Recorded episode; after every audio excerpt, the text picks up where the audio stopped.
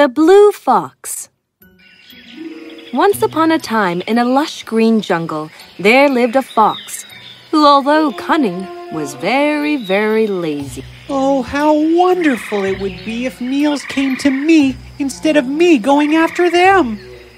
Oh, how wonderful it would be if the water from the river glided in the air only to enter through my mouth and quench my thirst. Oh, how wonderful it would be if the sun softened its rays on me. Is that too much to ask for? Yes, the fox was not just lazy, but also a daydreamer. He would lay all day under the shade of the tree and dream about a world where he was the king and everyone followed his orders. All hail the Fox King! All hail the Fox King! All hail the Fox King! That would be all. Where is my food, dude? Huh? Lion?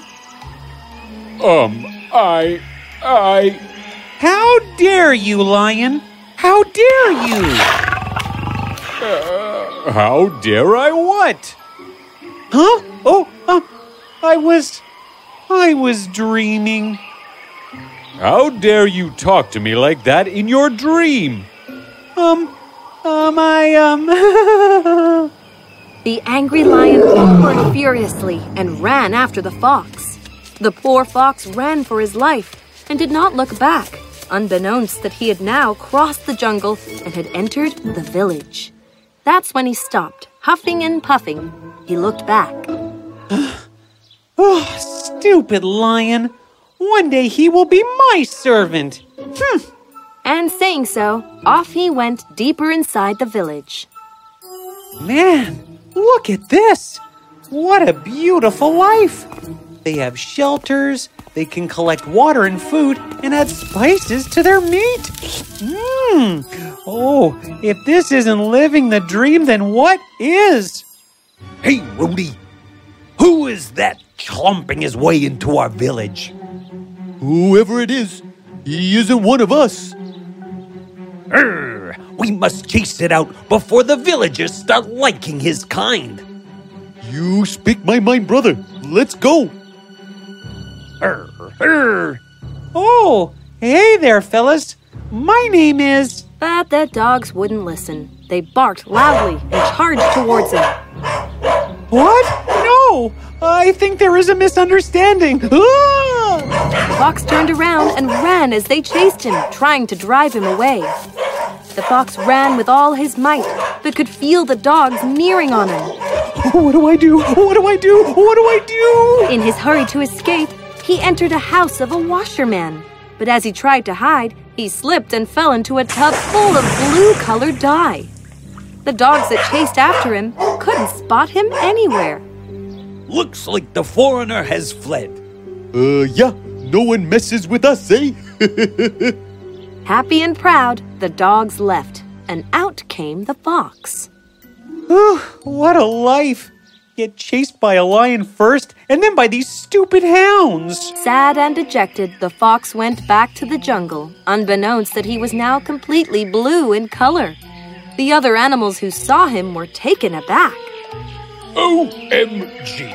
Who's that? More like, what's that? Run for your lives! The fox was shocked to see the other animals running away from him, but didn't think much of it and went straight to the river to quench his thirst. Even there, the birds flew away as soon as they saw him. Run! That's the strangest animal we have ever seen! Huh? What's going on? Why are they scared of me? Then, as he was about to drink water from the river, he saw his reflection and was filled with awe. He realized why all the animals were terrified of him. He got an idea. The fox then walked proudly to the large boulder, which was the lion's throne, and sat on it. Then he called out to the other animals. Friends, gather here, please. Unsure and skeptical, all the animals gathered around him, even the king of the jungle, who now looked timid. Oh, friends, why do you run away from me like that? I assure you, there is no need to fear me. You don't know me, but I am a special creation of God. And he, before sending me here, told me that the animals in this jungle had no ruler who is worthy, and so nominated me to be your king. Oh, man. So from today onwards, I will be the king of this forest and rule over all of you. He also instructed me to rule better. This way, you all can live safely under the umbrella of my protection. Is that understood? Yes! Yes. All the animals accepted him as their king, and soon the fox began to live a life that he had always wanted. Where is my food, lion? C- coming, Your Highness. He sat and watched as the other animals performed for him, hunted for him, and brought water to him. He would organize games and events and make the animals perform while he would laze and eat and drink. Now, everyone, form a queue and march past the tree. And Mr. Frog, no jumping around. What? This went on for several days, and the fox became lazier and greedier by the day. I want all the animals to play hide and seek, and I will watch. Man, this is the life. Now, one evening, which was like any other evening, while the fox was holding court, something unusual happened. The fox heard the howling of other foxes from the neighboring jungle. Thrilled by the sound of his own ilk, he failed to keep his excitement and started loudly responding in his natural voice, which was known by all howling.